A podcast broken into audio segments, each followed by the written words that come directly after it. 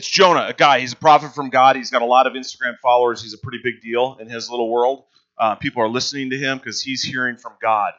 God tells him or asks him to go to Nineveh to tell Nineveh, the Ninevites that, hey, there's going to be some destruction that happens if they don't get their act together.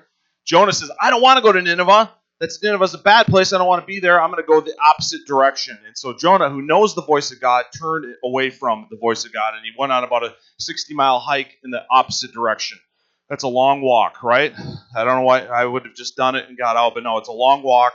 And he got to a harbor in Joppa, and it says he got on a boat and uh, he got on the sea, and then all of a sudden the boat started, you know, rocking, and the waves started rolling, and people are like, "Oh, what's going on?" And they're trying to get back to shore, and they can't. Finally, Jonah just says, "You know, they're like, hey, something's got to be wrong here," and he goes, "Yeah, it's me." And um, so they said, "Well, but dude, we're going to throw you overboard," and they did, and the the, the water stopped. It's calmed down, and then now we have Jonah floating now into the depths of the sea, drowning. And um, it says a big fish came and swallowed him, and he was in the big fish for three days and, and three nights. And um, finally, he says, "God, God, God, God, I get it, I get it. I'll go do what you want me to do, and um, and we'll be fine." So it says the the fish spat him up onto the up onto the shore, and now he's there, and now he's walking to, and we get into uh, chapter three. The things we've learned every week. If you haven't been with us, this is our take home points. Chapter one. Um, just listen to the voice of God, and then we can eliminate chapter two and three. Right? Amen. This could have been a really short book. Um, could have been just boom, boom, we're done. No, he didn't listen to the voice of God. He started walking away. So when you find yourself walking away, turn around. Okay? Turn around. It's repentance. It's turning towards what God would have you to do. So turn around. If you don't turn around, you'll find yourself usually at a harbor with a lot of options. Um, just because you're at a harbor with a lot of options, we talked about that doesn't mean it's the will of God for you to get on one of those boats. Okay? That's not a second option. God still has a plan for your life, and you're running from it. So don't get a ticket for the wrong boat, right? Or don't get on any boat that's not the right boat. But if you find yourself on a boat that you're not supposed to be in a direction you're not supposed to be going, and a lot of storm starts to happen in your life, if you find yourself in a situation, usually it's your, you find yourself angry, you find yourself upset, you find yourself in a relationship that's not it's not appropriate, it's not right. Um, you need to do something. You need to find somebody. And what do you, who do you need to find? That's a trick question. So you haven't been with us. Who do you need to find on the boat? I've been talking two weeks, so here we go. I'm to get my preach on now because none of you know it. Jonah! You need to find Jonah laying on the bottom of your boat. He's usually quiet, he's usually silent. It's that little thing that's hiding out there. It's usually that anger, that bitterness, that root of whatever. You got to find Jonah. The waves in your life, the problems that are happening in your life, it's because of some decision you made. Okay? So, yeah, listen to God, but find Jonah. Okay? I can't say it any more passionately. So, next week when I ask, what's the find? What are we supposed to find? You're to yell, Jonah. Okay? And you need to chuck Jonah overboard. You don't need to do what the guys do. Go, oh, maybe we can get to shore a little bit. Maybe we'll try to paddle. We'll try to like wait this thing out. Stop waiting it out. Get rid of it. Okay? That's why we have, like, we come to Jesus to get rid of those things in our lives, start chucking them overboard. Now, the problem is there's always a Jonah sleeping in our life, okay? There's always something in there that's just kind of in the corner. That's why we have things like Celebrate Recovery on Friday. Why we come to church on Sunday to, to continually hear, like, God, what do you have me do? Because I got to start chucking these things overboard so I can get on path to what you have me to do. All right? All right. We'll stop preaching now. Um, and then the next point was uh, we're in the water. He's floating in the water, right? But he's not floating in the water. Okay? If you find yourself in that in that predicament, you find yourself where you're just like, I'm this is it. I'm dying. You're in a good spot. Okay? You're in a good spot. Why? If and only if you cry out to God. If you say, God, save me. I am in this just absolute wreck. I know I should have done what you said. I know I shouldn't have went on a 60 mile walk. I know I shouldn't have bought a ticket for the wrong boat. I know I shouldn't be. I know, I know, I know. Lord, forgive me. Save me. It says, Those that call upon the name of the Lord shall be saved. Now, the thing with salvation, the thing, as we talked about last week, the thing with grace, it's super messy, right? Who's gotten eaten up by an animal? Anybody lately? No, none of us have. But a big fish, we think it's torture. We think it's like something bad. No, it's the grace of God in your life to save you from your utter death. Okay? Embrace the fish. Chuck Jonah overboard. I know the analogy then doesn't transfer over to two seconds, but embrace the fish. Embrace the grace in your life. What does it say? The fish spat him up on the shore. He threw him up. I know it's gross, but there's only, again, two ways out of a fish one you live, one you die. So deal with the throw up. Grace is messy in your life. I know the ladies talked a little bit about it yesterday, even. Just it's just messy. And it never looks pretty to somebody else. But I'll tell you, if you got thrown up from a fish, you've been saved by God's grace. The throw up all over you is pretty beautiful, isn't it? Right? It's like, yeah, I know I stink. But that's my testimony. That's who I am. And God's cleaning me off. But right for right now, I stink. Know we don't want to be around people that come out of these situations that are just like, we want to shake our finger at them and say, yeah, you shouldn't have been there. You got on the wrong boat. Ma, ma, ma. No, we're like, oh, you stink. Let's get you cleaned up. But I love that grace smell in your life. It's the smell of grace. I just coined a new phrase. The smell of grace in your life is throw up. It's God doing something in your life. Embrace it. Okay, now we get to chapter 3. Uh, you're there yet? I give you all that time to find Jonah in your Bible. You go into your YouVersion Bible app. Probably one of the coolest uh, verses in all of Jonah is chapter 3, verse 1. It's one of those transitionary statements, the ones we kind of throw over and we kind of go past. But it says, Then the Lord spoke to Jonah a second time. Can you say with me a second time? Second time. Isn't that awesome? God didn't say, okay, Jonah, I will save you, but just so you know, I got another guy working on Nineveh. You're out there. We have to put you on the bench for a while. He didn't say that. He didn't say, Jonah, okay, cool. That's your, you you hear me. Um, I'll, I'll, forgive you. Throw up on the uh, thing, but you got to be a turkey farmer in Barron now. Sorry. Right? Ladies have been to Barron. Does it not stink over there? Huh? There's a nice odor coming across the street to the church. It's like, no, he didn't say that. He said he didn't say, well, you know, my spirit's in somebody else. He said, no, no, no. You're I got a second chance for you. The Lord spoke to Jonah a second time and said this Get up, go to the great city of Nineveh, and deliver the message I have given you. Eerily familiar to chapter 1, right? It's the same commission that God has for him. It's exactly the same thing. God says, I see it all. I still need you. I still need you to go and do what I've asked you to do. Go to Nineveh. Is Nineveh the, the town that Nahum talks about, the prophet Nahum talks about in his book, says, Woe to the bloody city, completely full of lies, pillaged. Her prey never departs the noise of the whip, the noise of the rattling of the wheels, galloping horses and the bounding chariots, horsemen charging, get this, swords flashing, spears gleaming, many slain, a mass of corpses and countless dead bodies are in this city. It says they stumble over those dead bodies. There's a lot going on. It says harlots, sorcerers, charming ones, things going on that are just unspeakable things in that city.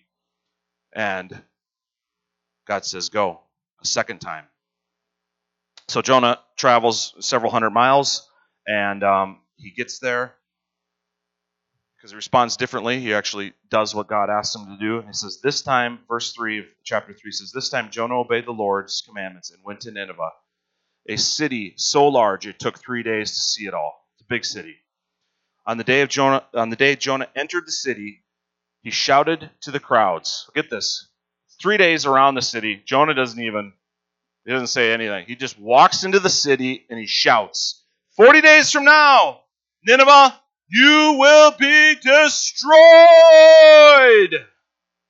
How many of you ever see a guy at a city stand up on a box, you know, scream on the street corners going, Repent, you evil wicked nation? You ever hear that? Come on. Nobody's videotaping. Yeah. Does that make you change? Nah, usually not. Like you know it's God when like your own heart goes, "Whoa, I, I have to do something." Here's Jonah coming in, uh, not very pleasant. Um, he wasn't uh, going to waste much time. He wasn't going to figure out his evangelism strategy for Nineveh. He wasn't going to, you know, exegete the community to figure out where the best neighborhood to start this little message. No, he walks in. He basically says, 40 days, you guys are all dead. Not a good message. Not a great delivery. Probably should have done it a little bit differently. But what happens? Verse 5 says the people of Nineveh believed God's message, and from the greatest to the least, they declared a fast and put on burlap to show their sorrow. Verse 6 When the king of Nineveh heard what Jonah was saying, he stepped down from his throne, took off his royal robes, he dressed himself in burlap, and sat on a heap of ashes. Then the king and his nobles sent his decree throughout the city. No one, not even, this is his decree, no one, not even the animals from the herds and flocks, may eat or drink anything at all people and animals alike must wear garments of mourning, and everyone must pray earnestly to God. There must, they must turn from their evil ways and stop all their violence. Who can tell? Perhaps even God will change his mind and hold back his fierce anger from destroying us. Isn't it interesting? Nineveh's response is exactly opposite of what Jonah's original response was. Jonah disobeyed. Nineveh obeyed. They listened. They took the charge. They immediately postured themselves and their leadership of the city of their hearts turning towards God. Isn't that amazing? And when God saw what they had done, how they had put a stop to their evil ways, He, God, changed His mind and did not carry out the destruction He had threatened. Think about it. Friends, our actions, their actions, affected God's direction. God was going to destroy this city, but some people humbled themselves and turned from their ways, and God responded. Scripture is pretty clear here, it's pretty clear in other places of him changing his direction. He turns, he was planning on stepping in, he was planning on destroying them, but he held back. God had compassion, God had pity on them. God's intention for those people had changed. The real question should be why, right? Why did God change his mind? I'd simply say because Jonah obeyed and Nineveh responded. Jonah obeyed. Nineveh responded. Nineveh obeyed that message also, and they changed their posture. It was obedience. It's obedience to what God was saying to them. Now, the problem with obedience is, especially as Christians, we equate obedience to, and if you don't equate this thing, you might now. You equate obedience to a root canal it's like a necessary evil, right? Like you're in a lot of pain, you're not really, you shouldn't be there, so you're gonna have to get this thing like drilled out, but that's not really fun either. That's obedience in our minds. We think, oh, okay, God, I guess. If this makes you happy, I'll do it. God, I, I, I don't like being in all this vomit, so if if I can get out of that, I guess I will obey you. Okay, God, I, I hope you understand how much this is costing me. Right? How many, like, I hope you understand. It's like a spiritual root canal, right? Like, we know we're supposed to do it, but we, yeah. We rarely think obedience brings joy. But it does. Those that walk on the path of righteousness experience joy, experience life. Obedience doesn't necessarily equal uh, easy, it's sometimes tough, but joy will come in the morning. Things will great will happen, and we can expect good things to happen. That's obedience. It's not just something I have to do just to kind of mark it off on my God lists. Jonah wasn't expecting any results to come from his uh, uh, fairly, I, I, would call it negligent uh, uh evangelism. Like just kind of come in and go, hey guys, you're all going to die. Um, see ya, out, peace, out. I'm going to go sit on the mountaintop and watch it happen. He wasn't expecting these results of God turning his heart. We see that in our lives today, don't we? We're not expecting our brother to get better. We're not expecting our friend to get off of the addictions that he's on. We're not expecting this marriage, but God, if you're going to show up and do something, okay, I guess. And then he does. We're like, what? It's joy. And then we want to go into obedience with the Lord. So when the Lord says stop something, the Lord says throw over that thing in your life, go drown it in the sea, we think, oh, but with joy we hurl that thing off. And what do we have? We have life. We have abundance if we go and do those things. And here we have Jonah kind of running with God for a while. He's not running away from God. He's, he's not necessarily running to God. He was doing that last year, but now he's kind of running with God. Going, I guess I'm going to be your reluctant person to kind of help you out, God. And he's caught up in this really, truly great moment of God's redemption of a city.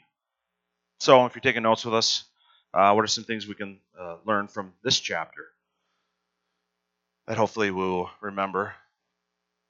I think the first thing is our actions do affect God. If you wake up in the morning and think, God's got this all covered, He does. But if you wake up with the attitude of, like, eh, He could just do His thing and I'll do my thing, um, God's already put all the chess pieces on the board for today. Like, that's, first of all, that's a super boring life. Like, if you're just kind of standing there waiting for life to happen, super boring. If we had to wake up in the morning and go, God, where do you have me? What can I do today? How can we affect this culture? How can we help this person over here? And and just maybe my prayers might change your heart. Have you thought of it that? You're, you're, I mean, I know who I am. My prayers, when I pray for somebody to be healed, might actually do something. When I pray for a nation, it might actually change the heart of God for that nation. When I pray for my leaders, I don't curse them, I pray for them, that God might actually show up. That's a pretty exciting endeavor that we get to be in as followers of Christ. We get to petition God via His Son because we have access to Him and we get to wake up in the morning. You guys look way too bored right now. Like, come on! This is fired up stuff. Your wood, your wood is wet. I'm, it's wet. Like, dry it out, light it up, and let's get going because we get to interact with a God that absolutely loves and adores us. We get to engage in that. I know we're in the North Woods. I know we're passive Lutherans and Catholics. I'm a recovering Catholic. I get it. I get it. But this endeavor that we even come to to connect with God, this isn't just some like little, oh, I got to do my church thing in a really hot building on a hot Sunday and watch a pastor sweat. No, we get to engage with God, to petition Him, to go, Lord, send your, send your spirit. Lord, change our community. Help my brother.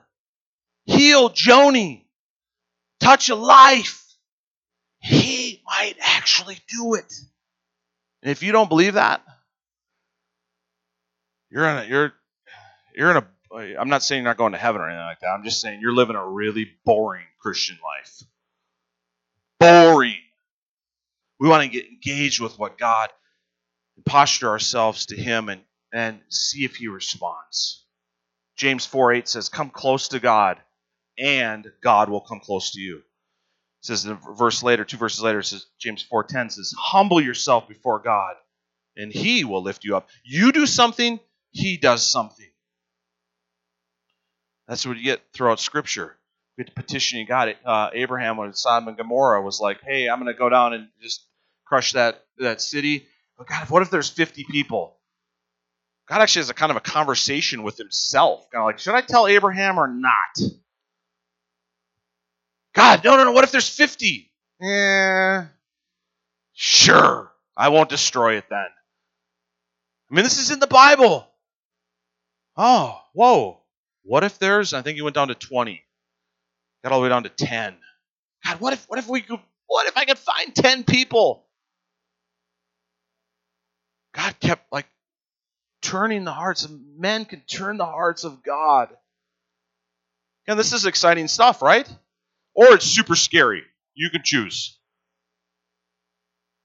So that's why we ask wisely. That's why we do things, Lord, let not my will, but your will be done. Right? Lord, this is what I'm thinking, but can your will be done? That's what Jesus said. Hey, Lord, if this cup can pass for me, if I don't have to die, could, could we just bypass this whole, you know, up on a cross thing? No, we need that one. Okay. Not my will, but, but yours be done, so we can have this conversation.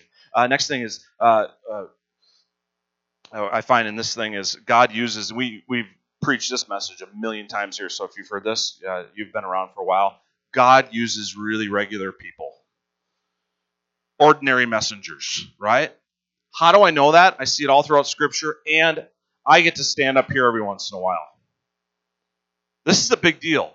We don't take it lightly to, to preach God's word and to share what's happening here, but I, I know who I am, and I know if I'm picking people, I'm probably not picking this guy. All right? But God chose to put me in this position. And so I step out. Why? Because God uses super ordinary people. I know that too because I know a lot of you. You're pretty ordinary, right? You're pretty regular people. God uses you. God uses Jonah, and He gave him second chances, third chances, fourth chances. God uses flawed messengers to be His love, acceptance, and forgiveness to those that are in your spheres of influence. You've experienced love, acceptance, and forgiveness, and now you want to push that out and share that with others why is it good? Why, you, why is it good that you're flawed? Because your story then matters. God uses you. You're like, oh, I know Doug. Wow, that's a big deal. I know Jackie. Wow, that's amazing that God's working you in that way. I know Don. Man, that's that's bizarre. It's mind blowing. Why? Because God uses us. God uses our lives, uses our experiences, um, and He keeps giving us second, third, and fourth chances. God doesn't waste anything. Can you just say that to yourself? God doesn't waste anything. That's why Scripture says He uses, He takes beauty from ashes. What do we do with ashes? Throw them away, discard them, get rid of them. There's nothing you and I can humanly do it with ashes. God brings out beauty from that, and you need to see yourself. You need to you need to see yourself as that. Yes, you need to get over your issues, right? You need to get over your anger. You need to get over your lust. You need to get over your greed. You need to get over um, selfishness. You need to get over all those things. You just can't go about life thinking, oh, God's going to continue to use me and I'm going to live this heinous life or things that I know He's speaking to me to change. You got to deal with them. But God will use you. How many people are in the Bible? Anybody know?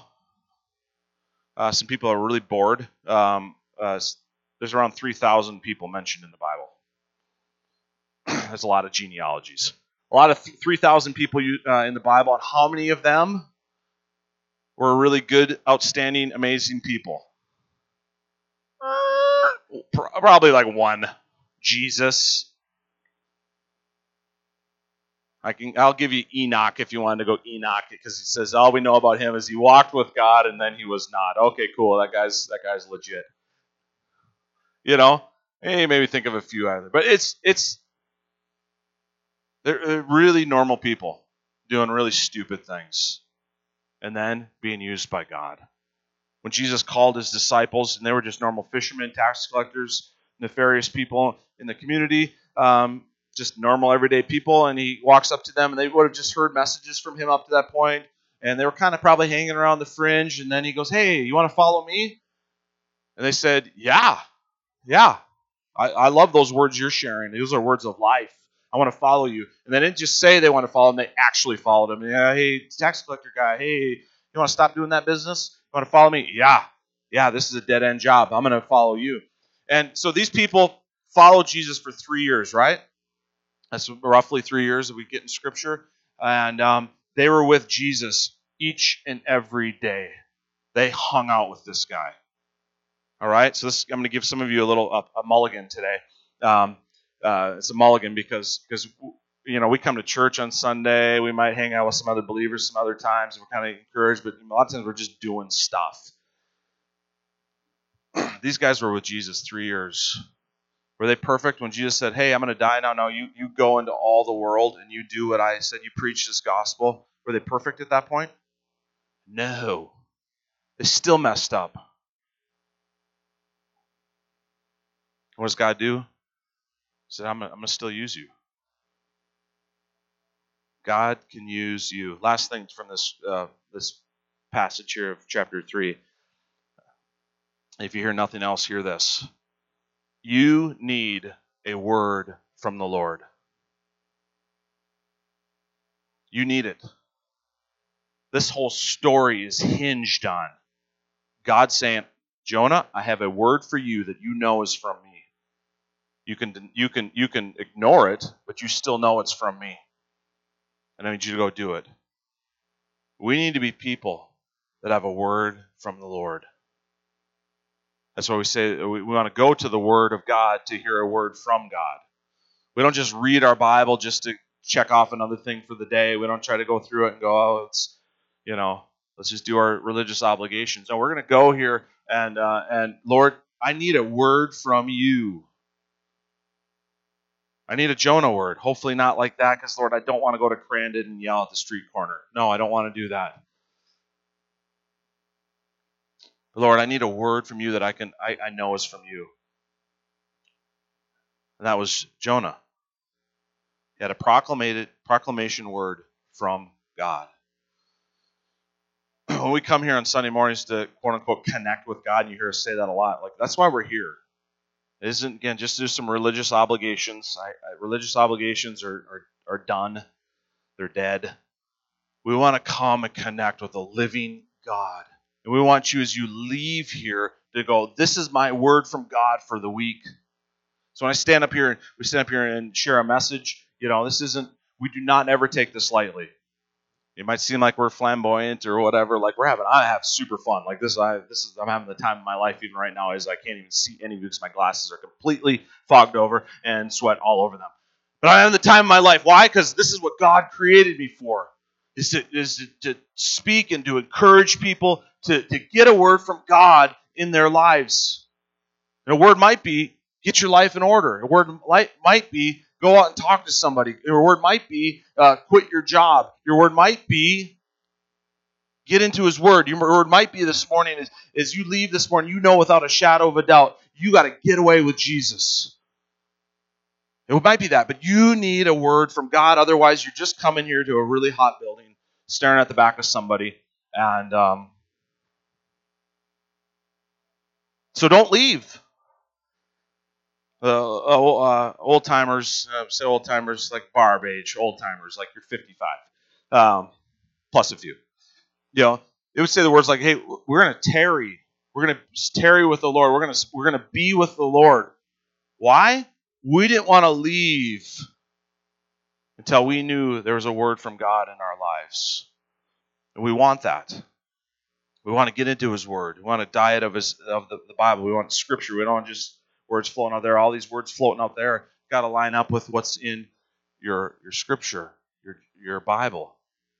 We want to follow it. When we look at the Scripture, we know, hey, this is this shows us Jesus. That's why we want to push people. Hey, get to know that. Get to know your Bible. Um, a lot of people don't read their Bible. Uh, a Barna study uh, said there's 41% of people in America have read their Bible zero times this year. I don't know what the year was um, on this. I think it was a couple years ago. 41%. A survey in Britain shows 30% of parents didn't know who Adam and Eve, David and Goliath, or the Good Samaritan were. Didn't know they were in the Bible. Uh, they actually 27% of people thought Superman might be a biblical story. I know there's some people in here that would just say that just to skew the survey, but a lot, some people just literally don't know. That's why we want to come to the Word of God to hear a word from God. This is a transformational word. We want to surround ourselves and get into the Word on a Sunday morning, but also with ourselves and our friends and our family. The Bible help us look beyond ourselves. You'll see, man, this, this world isn't about me, right? Greatest thing when I, I think reading your Bible, that's what I recommend every you know, every once in a while. I've never, I've, I haven't done it a lot, so I'm a pastor. I'm recommending something that I haven't done a ton. But reading the Bible through in one year, like do that every once in a while. Get yourself a chronological Bible that you know puts things in the in the order that it happens, not the order that it was put together. I know that's that's mind blowing to some of us. Like the Bible didn't happen in the order that we have it here. That's why it's never good necessarily first time to read the Bible all the way through that way. Because it's like, oh, what's going on? Uh, but if you read it in chronological, and there's some that are set up that way, that it, when you read in Chronicles, it'll link it with what's in Kings, and then it'll go, oh, this is what was happening in, in Israel at that time, or this is why David uh, wrote this psalm that was just depressing. You're like, oh, it's because you just killed somebody. You know, you'll get the links then. You know, it brings it alive, gives you this overarching story of the scripture of, of redemption and hope. And when we get into the Bible and we hear words from God, we, we, we focus in on what He's about, we see the world differently. We see the things around us uh, differently.